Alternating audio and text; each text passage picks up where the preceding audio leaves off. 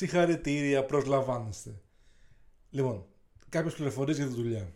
Ο μισθός είναι 1100 μεικτά. Το ωράριο είναι 9-5. Πείτε μου, Δευτέρα Παρασκευή, πείτε μου πότε μπορείτε να κανονίσουμε μια μικρή επεμβασούλα και να είμαστε έτοιμοι να προχωρήσουμε. Μικρή επεμβασούλα; Τι μικρή επεμβασούλα; Για να σας βάλουμε το τσιπάκι μέσα, για να μην θυμάστε τίποτα.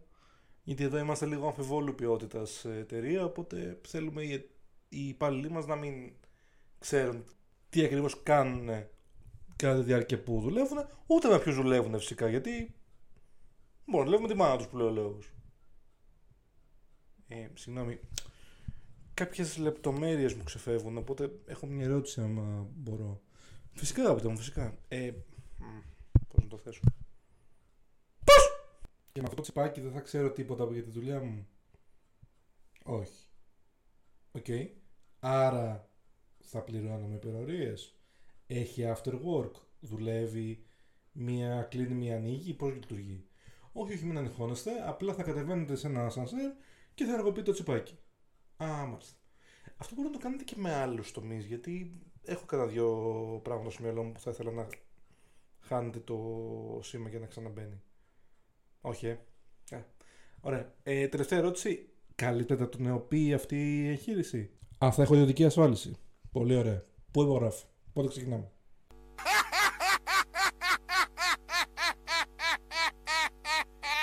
Να σου πω, θα ηρεμήσεις; Θέλουμε να γράψουμε ένα podcast εδώ πέρα. Άντε με το κάθε μάλλον. Ακούτε το Feel Good Inc. Ένα podcast του Φίλιππου Τριανταφυλλίδη. Πολύ, πολύ, πολύ καλησπέρα σας, καλημέρα σας και καλή εβδομάδα γιατί λογικά το ακούτε Δευτέρα πρωί το συγκεκριμένο podcast. Είμαι ο Φίλιππος, είναι το Feel Good Inc. Λίγο καθυστερημένα γιατί ήταν μια περίεργη εβδομάδα, εργασιακά και μη. Ε, οπότε το είχα υποσχεθεί Τετάρτη, αν θυμάμαι καλά πήγε λίγο πίσω. Αλλά είπα, εφόσον θα μιλήσουμε για μια σειρά η οποία βάζει τσιπάκι στο μυαλό ώστε να διαχωρίζεται ο εργασιακός με τον πραγματικό εαυτό θα διευκρινίσουμε θα περάσουμε σε λεπτομέρειες σε λίγο. Να το βάλουμε, να το ακούσουμε Δευτέρα πρωί ή Δευτέρα τέλος πάντων οποιαδήποτε στιγμή ξεκίνημα εβδομάδας για να σας ψιλοαρέσει σαν ιδέα να πείτε α, το ακούω για Δευτέρα το σκεφτόμουν αν προέκυπτε και σε μένα στην εταιρεία μου. Τι κάνετε, πώς είστε; Σε μία εβδομάδα, έχω να πω πριν ξεκινήσουμε, κλείνουμε ένα χρόνο λειτουργίας αυτού του podcast. Και είμαι πολύ χαρούμενος και σας ευχαριστώ για άλλη μια φορά που με ακούτε.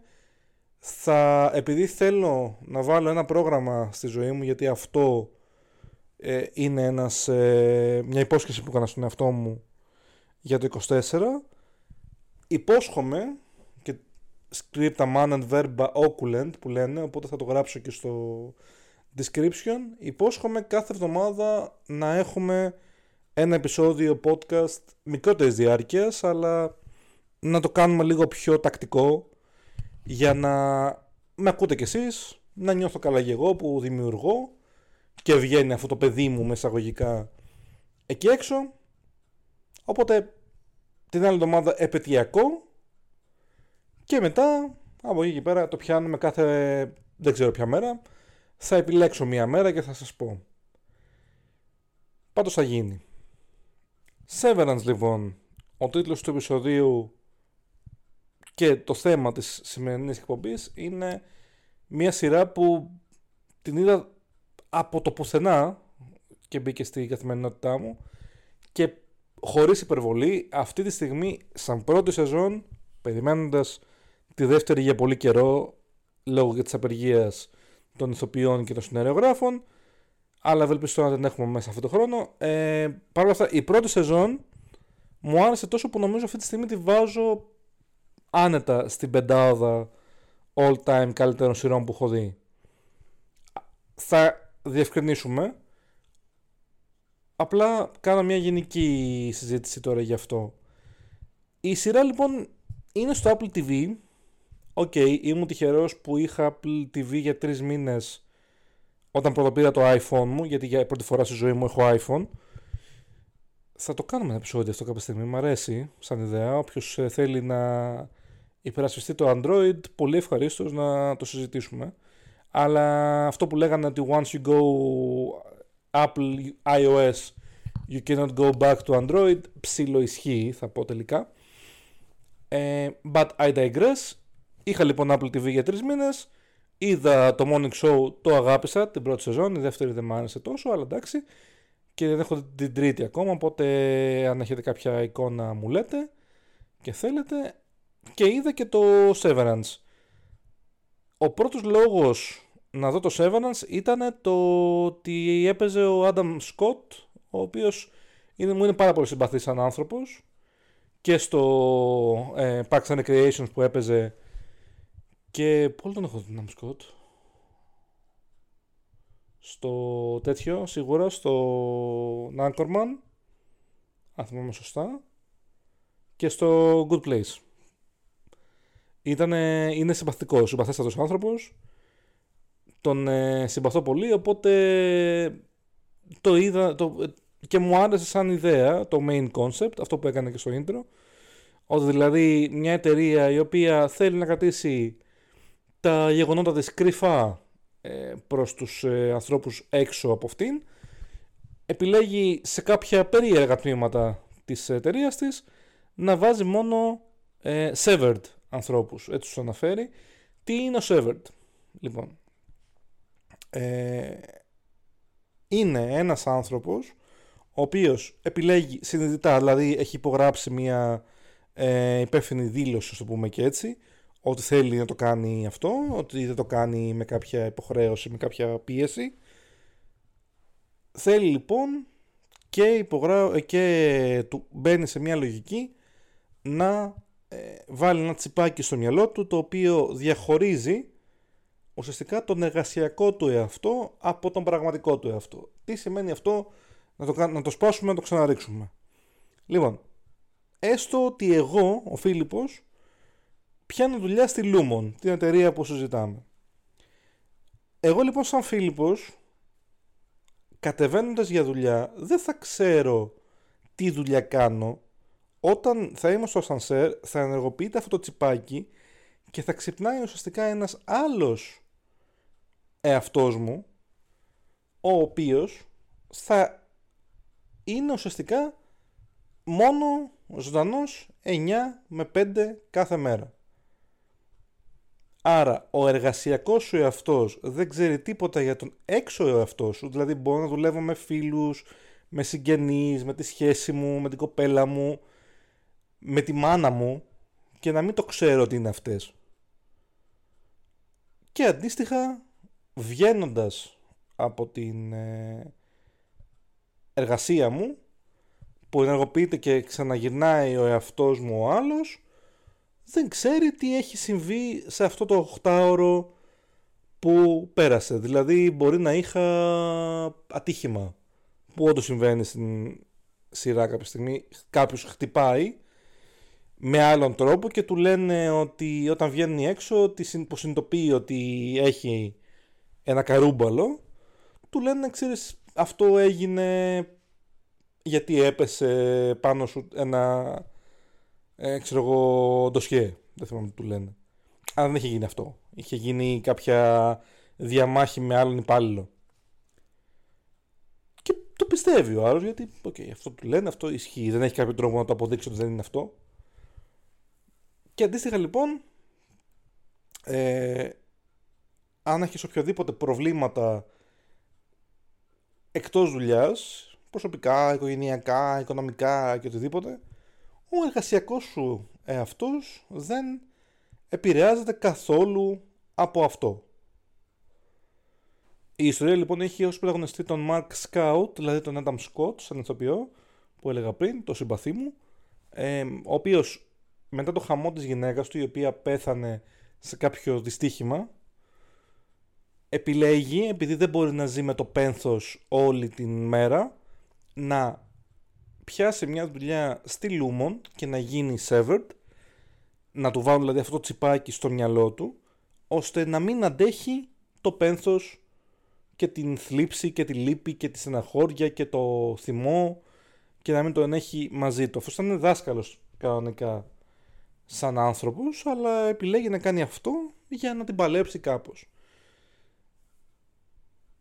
Βάσει λοιπόν αυτού ξεκινάμε να βλέπουμε το τι ισχύει στην ε, εταιρεία και την ίδια μέρα, δεν κάνω spoiler, είναι το πρώτο επεισόδιο, δεν θέλω να κάνω spoiler σε αυτήν την σειρά, θέλω να τη δει όλος ο κόσμος και να έρχεται να μου λέει την γνώμη του, τι μπράβο ρε φίλοι που το είπες να το δούμε και ό,τι καθεξής. Θέλω να μπει ο καθένας σε αυτή τη σειρά τάμπουλα ράσα, να μην ξέρει σχεδόν τίποτα.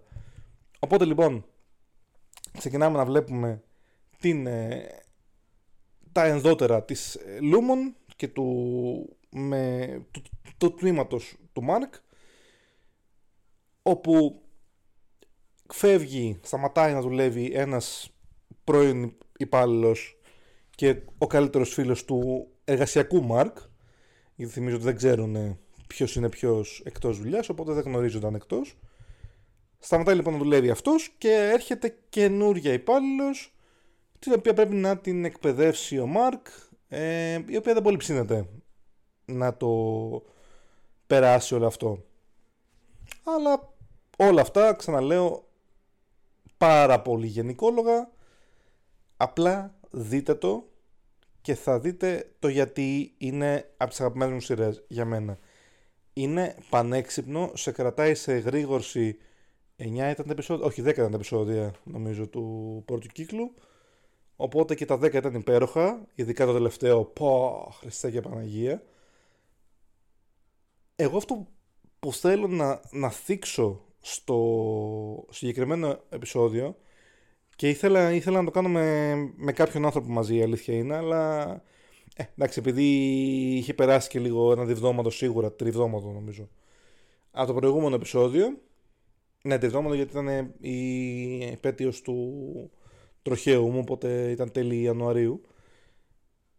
OK. Okay. Ε, επειδή όμως δεν ήταν τόσο εύκολο να το συγχρονίσω με κάποιον, το κάνω μόνος μου και πολύ ευχαρίστως να το ξανασυζητήσουμε σε επόμενο επεισόδιο με κάποιον άλλον. Το θέμα μου λοιπόν είναι ότι τι θα...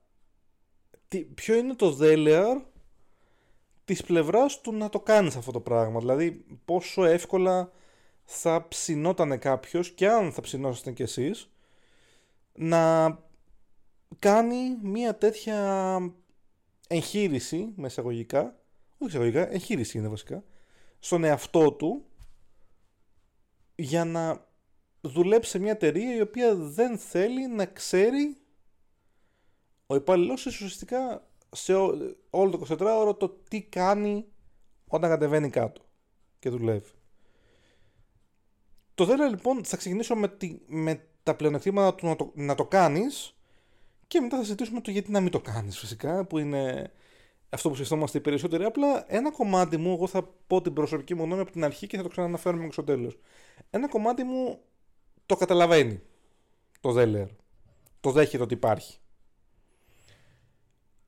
Οπότε θα μιλήσουμε και θα το ξαναπιάσουμε στο τέλος. Λοιπόν, θετικά του να κάνεις αυτήν την εγχείρηση και να έχεις έναν εργασιακό εαυτό που ξέρει μόνο τη δουλειά του και τίποτα άλλο για τη ζωή του και έναν ε, μη εργασιακό εαυτό ο οποίος δεν ξέρει τίποτα για τη δουλειά του. Όντας εργαζόμενος άνθρωπος, κάποιες φορές η δουλειά είναι overwhelming που λένε και στο χωριό μου. Που σημαίνει τι, ότι μπορεί κάτι να γίνει στη δουλειά και να σε έχει τσιτώσει, να σε έχει νευριάσει, να σε έχει στεναχωρήσει, να μην ξέρεις πώς να το χειριστείς ουσιαστικά, το οποίο επηρεάζει όλη σου την υπόλοιπη ε, ζωή και το ανάποδο φυσικά, έτσι. Όταν πέθανε η γιαγιά μου, ας πούμε, το 22, που κοντεύουν δύο χρόνια, rest in peace grandma, ε, εγώ ήμουνα σκατά. Έτυχε, ήμουν τυχερός, με στην ατυχία του έχασα τη γιαγιά μου, που να τα πούμε και όλα δεν, δεν με πειράζει τόσο γιατί έφτασε 92 χρονών έζησε, είδε τα εγγόνια της να μεγαλώνουν, είδε παιδιά, δεν έζησε μια ωραία ζωή, αλλά αυτό είναι μια άλλη συζήτηση που δεν έχει σχέση με το συγκεκριμένο θέμα. Τώρα απλώς το ανέφερα. Αυτό μόνο με στεναχωρεί που, που, που φύγει η γιαγιά μου. Μακάρι όλοι να φτάσουμε 92 χρονών, να παίρνουμε αγάπη από τη ζωή μας και να φύγουμε γεμάτοι, αλλά όχι τόσο ε, στεναχωρημένοι και ψυχικά προβληματισμένοι όσο ήταν η γιαγιά μου. Την αγαπούσα πολύ. Τέλος πάντων, κλείνω εδώ την παρένθεση γιατί απλώς είναι ένα θέμα το οποίο το δείχνω και ότι με επηρεάζει ακόμα και με στεναχωρεί, με μεγάλωσε αυτή η γυναίκα. Οπότε λοιπόν όταν πέθανε αυτή η γυναίκα, το 22, ε, ήταν μεγάλη πέμπτη, ξημέρωνε ουσιαστικά. Πέθανε μεγάλη Τετάρτη, οπότε μεγάλη Πέμπτη, εγώ είπα στην δουλειά ότι ξέρεις κάτι, δεν μπορώ να έρθω στο γραφείο, δεν έχω την ε, δύναμη γι' αυτό και θα δουλέψω από το σπίτι. Ε, η αλήθεια είναι, παιδιά, ότι δεν δούλεψα από το σπίτι εκείνη τη μέρα πολύ. Ήμουνα σκατά, ήμουνα χάλια. Ε, Όποιος ε, ήθελε κάτι σαν πελάτης το χειριζόμουν, αλλά δεν ήμουνα σε τρομερή κατάσταση για να το κάνω. Και τη Μεγάλη Παρασκευή ήταν ε, μισή μέρα ουσιαστικά, να είναι καλά η εταιρεία. Οπότε μετά, βγήκα σε, μετά το Πάσχα, μετά βγήκα σε άδεια και παλεύτηκε κάπως έτσι, ήταν πιο εύκολο να το περάσεις. Αν λοιπόν είχα αυτό το τσιπάκι στο μυαλό μου, ε, περνάω μία θλίψη όπως περνάει ο Μάρκ στην σειρά, κατεβαίνω κάτω, τσουπ, ξυπνάει ο άλλος Φίλιππος, δουλεύει κανονικά, χαχά, χουχού, όλες τις ιστορίες, όλα καλά και φεύγοντας επιστρέφεις στον θρήνο σου. Δεν είναι εύκολο να το δεχτείς σαν δεδομένο. Και δεν θα, δεν θα επιμείνω στην συζήτηση αυτή γιατί είναι το μεγαλύτερο επιχείρημα της άλλης πλευράς ότι ξέρεις κάτι, ναι, αλλά υπάρχει ουσιαστικά ένας άλλος ο εαυτός, ο οποίος είναι φυλακισμένος και ζει μόνο για να δουλεύει. Αλλά θα περάσουμε στα, στα σχόλια του γιατί να μην το κάνεις εν καιρό. Ε, το τρίτο και σημαντικότερο είναι ότι, παιδιά, εντάξει, μιλάμε για ένα 9-5, έτσι. Δεν υπάρχει, ρε Φίλιππε, άνοιξε μια γρήγορη το λάπτοπ για να κάνεις κάτι που χρειάζεται, που είναι επίγον. Άμα φύγει, αύριο πάλι. Τελεία, φυλάκια. Φαντάζομαι επίσης ότι εντάξει, το 1100 που λέω στην εισαγωγή ήταν για πλάκα, φυσικά, γιατί μιλάω για ελληνικά δεδομένα. Νομίζω ότι αν ε, για να πείσουν ανθρώπους να το κάνουν αυτό, λογικά υπάρχει και ένα εξαιρετικά σημαντικό ε, χρηματικό ποσό που τους δίνουν σαν μισθό. Έχω άλλο, κάτι να σκεφτώ. Δεν έχω και πολλά άλλα, η αλήθεια είναι. Το καταλα... Γι' αυτό λέω καταλαβαίνω όμως το Δελέρ, γιατί είναι σημαντικό, είναι... Ε, υπάρχουν πολλές φορές που σε επηρεάζει η δουλειά. Εγώ έφτασα στο σημείο το 22, επειδή δεν ήμουν και στα πολύ καλά μου, πέρασα μια κακή ψυχολογική διάθεση, ε, έφτασα στο σημείο να, με, να κλατάρω τη δουλειά. Είναι, είναι ένα, το, η σταγόνα μου ξεκίνησε από τη δουλειά. Δεν έχω καταλήξει ακόμα στο ότι φταίει ακριβώς. Πάντως, εγώ κλάταρα. Πάθα κρίση άγχου και α ας το πούμε ότι πανικοβαλόμουν ουσιαστικά ε, και δεν ήθελα να. Δεν μπορούσα να λειτουργήσω, παιδιά, αλήθεια. Οπότε, α, ορίστε, αν είχα ένα τσιπάκι, δεν θα ήξερα τίποτα, θα ήμουν χαλαρός και όταν θα ερχόταν η ώρα να δουλέψω, εντάξει, θα, θα, δεν θα την πάλευα, αλλά δεν θα ήταν και κάτι που το ήξερα κιόλα. Αυτό είναι το θέμα. Θα το ήξερε μόνο ο εαυτό μου εργασιακό. Στην αντίπερα όχθη λοιπόν, το βασικό θέμα είναι το ότι αυτό. Δημιουργείται ένας εαυτό σου, μία διχασμένη προσωπικότητα αν θέλετε, ο οποίος πρώτον δεν ξέρει τίποτα για σένα, ποιος είσαι, τι κάνεις, gay, straight, ε, αριστερός, δεξιός, δεν ξέρω και εγώ τι τέλος πάντων, δεν ξέρει τίποτα, τίποτα, τίποτα, τίποτα για σένα, οπότε μπορεί να είναι εκ διαμέτρου αντίθετος. Θα μου πείτε, αυτό είναι υποσυνείδητα όμως το ότι αυτό είσαι και στην πραγματικότητα. Ναι, σίγουρα. Αλλά είναι ένα πρόβλημα και ο οποίος είναι ξεκάθαρα φυλακισμένος. Ζει μόνο για να δουλεύει. Δεν υπάρχει τίποτα άλλο στη ζωή του. Δεν υπάρχουν. Δηλαδή, αν, αν, άντε και φτιάχνει έναν εργασιακό έρωτα. Δηλαδή, άντε και εγώ δούλευα στη, στη Λούμον και ξαναλέω και βρίσκω κομμενάκι, ωραία γυναίκα και μ' αρέσει και τη αρέσω και τα, τα ψιλοβρίσκουμε στην δουλειά. Εκτός δουλειάς, μπορεί να είναι παντρεμένος. Μπορεί να, να είναι αυτή παντρεμένη. Μπορεί να είναι, να είναι αυτή λεσβία. Που λέει ο λόγος. Δεν, δεν το ξέρεις. Οπότε είναι τρομερά περίεργο να μπει σε αυτή τη λογική. Το δεύτερο και σημαντικό είναι ότι εντάξει, ποια εταιρεία δικαιούται να σου ζητήσει να κάνεις επέμβαση για να δουλέψεις σε αυτή και να βάλεις κάτι στο μυαλό σου. Τρίτο που συνδέεται, και αυτό θα το σχολιάσω παραπάνω, είναι ότι θα ήθελε σημαντικά να δουλέψεις με τέτοια εταιρεία, δηλαδή με το που ξεκινάμε και σου λέει, ξέρεις κάτι, θα ήθελα να βάλεις ένα τσιπάκι να μην ξέρεις τι κάνω εγώ εκεί κάτω. Μα τι θα κάνω; θα κατακριουργώ πτώματα. Θα βομβαρδίσω το Ιράν. Δεν ξέρω εγώ τι. Οπότε δεν είναι κάτι που θα έπρεπε να το δέχεσαι τόσο αμάσιτα αν θέλεις. Αντίστοιχα λοιπόν ε, και για την υγεία σου και για το, το ποιόν της εταιρείας, δεν είναι εύκολο να το, να το κάνεις όλο αυτό. Παρ' όλα αυτά, το ξαναλέω ότι το βλέπω σαν θέμα. Γιατί αυτή, αυτή η σειρά ε, μου αρέσει τόσο πολύ. Καταρχάς, ήμουν πάντα φαν του ε, περίεργου, του ανεξήγητου, του... Μαλάκα τι έγινε τώρα, σαν σειρά. Μεγάλωσα με πολύ αγάπη για το Lost, οπότε καταλαβαίνετε ότι γι' αυτό και λέω στην αρχή ότι η πρώτη σεζόν μέχρι στιγμής είναι top ε, σειρά, μπορεί να έρθει η δεύτερη ή η τρίτη ή η 28η, δεν ξέρω πόσο θα τραβήξει η Severance και να σου γαμίσει όλη την γνώμη που έχεις για αυτή τη σειρά. Μέχρι στιγμής δεν νιώθω ότι γίνεται κάτι τέτοιο. Παίζουν όλα εξαιρετικά. Έχουμε και Chris Walken μέσα, πολύ καλός.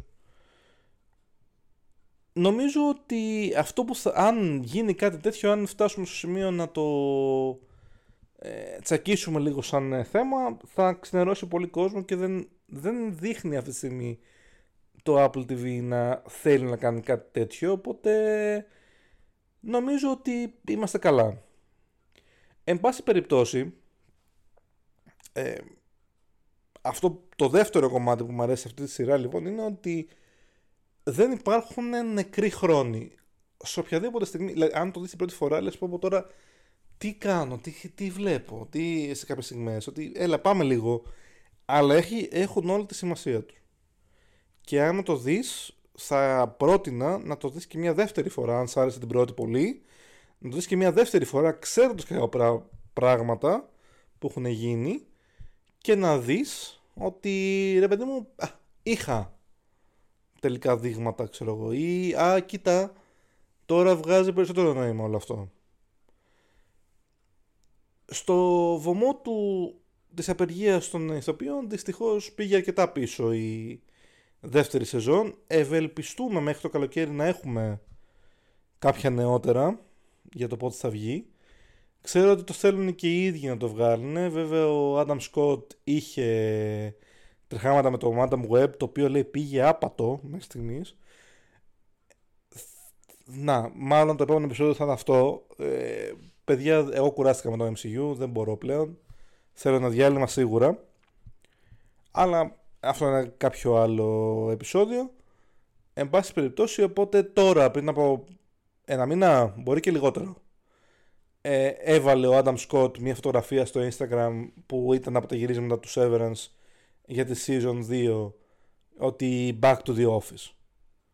Οπότε, ε, αν ξεκινήσανε γυρίσματα ξανά τώρα, Ιανουάριο θεωρώ ότι πριν το Μάιο δεν θα δούμε κάτι σαν νεότερο. Μακάρι να το τρέξουν, μακάρι να έχουν ό,τι ισχύει για όλες τις τέχνες, θα το πω και για τη σειρά τους Severance άφαμες ζωθήσεις. Αν είναι να βγει αψεγάλιαστο το επίπεδο, να είναι εξαιρετικό το επίπεδό σας, να, μην, να είναι τέλειο, να μην υπάρχει προχειροδουλειά, πάρε το χρόνο σας. Δεν πειράζει. Αυτό ισχύει με όλες τις ε, μορφές τέχνης. Παιχνίδια, σειρές, ταινίες, μουσική. Αν χρειάζεσαι χρόνο για να βελτιώσεις την ποιότητα αυτού που θα κάνεις, πάρ' τον. Είμαι, είμαι πολύ πιο ok από το να περιμένω λίγο παραπάνω να δω ένα αντίστοιχο επίπεδο ε, season 2 της ε, Severance σειράς παρά να το πάρω αύριο που λέει ο λόγος και να μου πούνε ότι ξέρεις κάτι, τελικά ήταν όλα ένα όνειρο. Πάμε να τους χάρη. Lost. Συγγνώμη, πνίγηκα. Γιατί θα την πρότεινα αυτή τη σειρά; Γιατί όλοι νομίζω ότι έχουν πίεση στη δουλειά τους. Όλοι θα το δουν σαν ένα δέλεαρ όλο αυτού. Και όλοι έχουν αντιμετωπίσει μια δυσκολία, μια στεναχώρια, μια θλίψη που τους έκανε να μην μπορούν να χειριστούν το καθημερινό της δουλειάς, της φιλίας, της σχέσης, το οτιδήποτε. Οπότε εκεί έρχεται το σερβερ σου λέει τι θα, θα το δεχόσουν να βάλεις ένα τσιπάκι και να ξέρεις ότι ξέρεις κάτι όταν χρειάζεται θα κάνεις ένα κλικ θα ανοίγει ο διακόπτης θα είσαι ένας άλλος άνθρωπος και θα δουλέψει αυτό. Ως δεύτερο κομμάτι σίγουρα επηρεάζει, μιλάει το Severance πολύ για το θέμα της ψυχολογίας.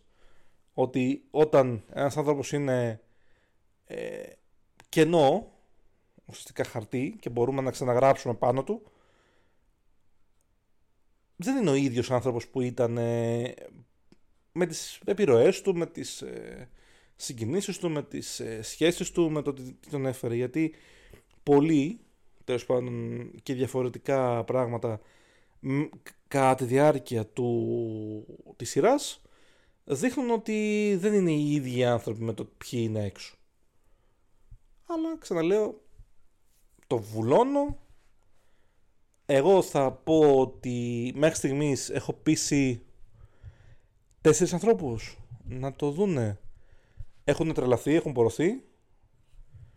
Οπότε δεν μιλάω ε, εκ του ασφαλούς ότι το έχω δει μόνο εγώ και μ' άρεσε. Όσους έπεισαν να το δούνε το έχουν δει πάρα πολύ. Σίγουρα δεν βοηθάει ότι είναι στο Apple TV.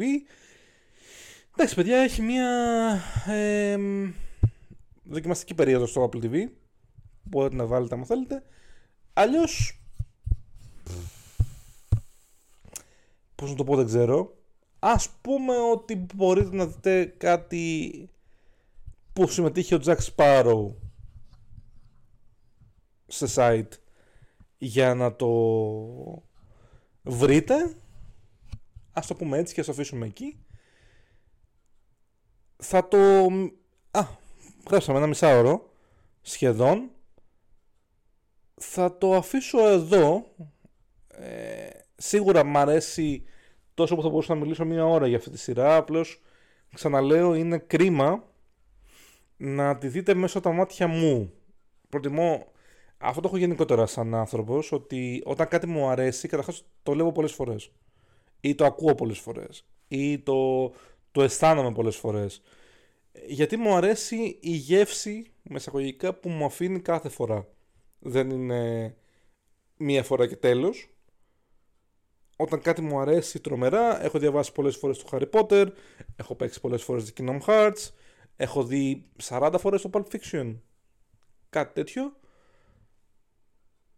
Μου αρέσει αυτό το πράγμα, ειδικά όταν ήμουν μικρότερος που είχα περισσότερο χρόνο, το έκανα πολύ συχνά. Έβαζα κάτι να παίζει, χωρίς να ε, πολύ παρακολουθώ τα υπόλοιπα, απλώς και μόνο γιατί μου άρεσε το αίσθημα που άφηνε, η γεύση που μου άφηνε το να το έχω ξανά στην καθημερινότητά μου. Οπότε, δεν θέλω να το βλέπετε μέσα στα μάτια μου. Θέλω να το δείτε και να μου πείτε γιατί σας άρεσε ή γιατί δεν σας άρεσε. Γιατί, εντάξει, μπορεί να έχουμε και αυτό. Έχουμε μια κριτική η οποία δεν τους άρεσε το, σε κάποιον άνθρωπο αυτό το, στυλ, αυτό το τέχνασμα, αυτό το project, πείτε το πώς θέλετε. Σίγουρα ένα μισοτελειωμένο ε, project όπως είναι η πρώτη σεζόν, δηλαδή σε μια ιστορία που συνεχίζεται, δεν είναι ε, ένας τρόπος να κρίνεις τα πράγματα, αλλά νομίζω ότι απ' την άλλη όταν είναι πραγματικά καλή η αρχή και παίρνεις το χρόνο σου και έχεις ε, σοβαρούς ανθρώπους να χειρίζονται αυτή τη σειρά σκεφτείτε ότι την σκηνοθεσία την κάνει ο Ben Stiller. Δεν το περίμενα αλλά ο Ben Stiller είναι πολύ καλός σκηνοθέτης παιδιά και επίσης ο σεναριογράφος έχει γράψει ότι επειδή την είχε ξαναπροτείνει την σειρά πριν από 6 χρόνια, 7 και δεν είχε δεχτεί κάποιος να, να την πάρει, έχει πει ότι την έχει σκεφτεί τη συνέχεια. Δεν είναι ότι πέτυχε η σειρά σε μια σεζόν, οπότε πρέπει να βγάλουμε από τον κόλλο μας κάτι. Ήταν ήδη από την αρχή φτιαγμένη για παραπάνω από μια σεζόν, οπότε αυτά όλα είναι θαρρυντικά. Στο τέλος της ημέρας είναι ωραίο να βλέπουμε καινούργια πράγματα και να ακούμε καινούργια πράγματα και να μοιραζόμαστε καινούργια πράγματα. Πρώτον γιατί έχουμε να, να φτιάξουμε επεισόδια άμα το, άμα το κάνουμε αυτό. Και δεύτερον γιατί είναι ωραίο θεωρώ να βλέπεις τι αρέσει στον καθέναν τι δεν αρέσει στον καθέναν. Είναι ένα παράθυρο στην ψυχή του καθενός μας. Οπότε εγώ με αυτό το podcast αυτό το παράθυρο κάποιος χρονάρι με αυτό το παράθυρο το έχω ανοίξει διάπλατα προς εσάς νιώθω ωραία που τα συζητάω, γιατί αυτό που σας είπα, μου αφήνουν ωραίες γεύσεις. Θέλω να πιάσω και πράγματα που δεν μ' αρέσουν, που θα γίνει και αυτό. Απλά εν καιρό, όπως σας είπα, ένα πρόγραμμα θα μπει, οπότε αν είμαι σωστός, ε, έχουμε γράψει τώρα 17 επεισόδια, που είναι σημαντικό, είναι πολλά, είναι παραπάνω από ένα το μήνα, οπότε εντάξει, καλά πήγε η πρώτη χρονιά του Feel Good In Podcast η οποία κλείνει την άλλη εβδομάδα ξαναλέω με ένα ερωταστικό επεισόδιο. Θα κλείσουμε αυτό το επεισόδιο με μία διάθεση να πω ότι αν υπήρχε το συγκεκριμένο concept να βάλουμε ένα τσιπάκι στην ε, ζωή μας και να αφήνουμε κάποια πράγματα στην απέξω δεν θα ήθελα να σταματήσει μόνο στη δουλειά θα ήθελα να γίνεται και για πολλά άλλα πράγματα. Αλλά εντάξει αυτό είναι κάτι το οποίο ε, δεν είναι και σωστό βέβαια γιατί στο τέλος της ημέρας αυτά σε διαμορφώνουν όταν ζορίζεσαι σκέφτεσαι ότι θα ήθελα να μην το ζω όλο αυτό να μπορούσα να πατήσω ένα κουμπί και να ξεπεράσω αυτή την κατάσταση που ζω. Αλλά από την άλλη έχοντας περάσει μία μικρή κρυσούλα μικρή, μία κρυσούλα τέλος πάντων ψυχολογική κι εγώ ε, αυτή με διαμόρφωσε, αυτή με έκανε να καταλάβω και να αγαπήσω κάποια πράγματα παραπάνω για μένα, για τη ζωή, για το τι, τι πρέπει να αλλάξω, τι πρέπει να φτιάξω, τι πρέπει να κρατήσω ίδιο. Οπότε, στο τέλος της ημέρας, OK, okay, κακά πράγματα όλοι μας ζούμε, να τα ζει κάποιος άλλος δεν, δεν μπορεί να γίνει και δεν θα έπρεπε και να γίνεται, οπότε είμαστε καλά. Σας ευχαριστώ, αν φτάσατε μέχρι εδώ που με ακούσατε. Ήμουν ο Φίλιππος, ήταν το Feel Good Inc. εις το επανιδείν.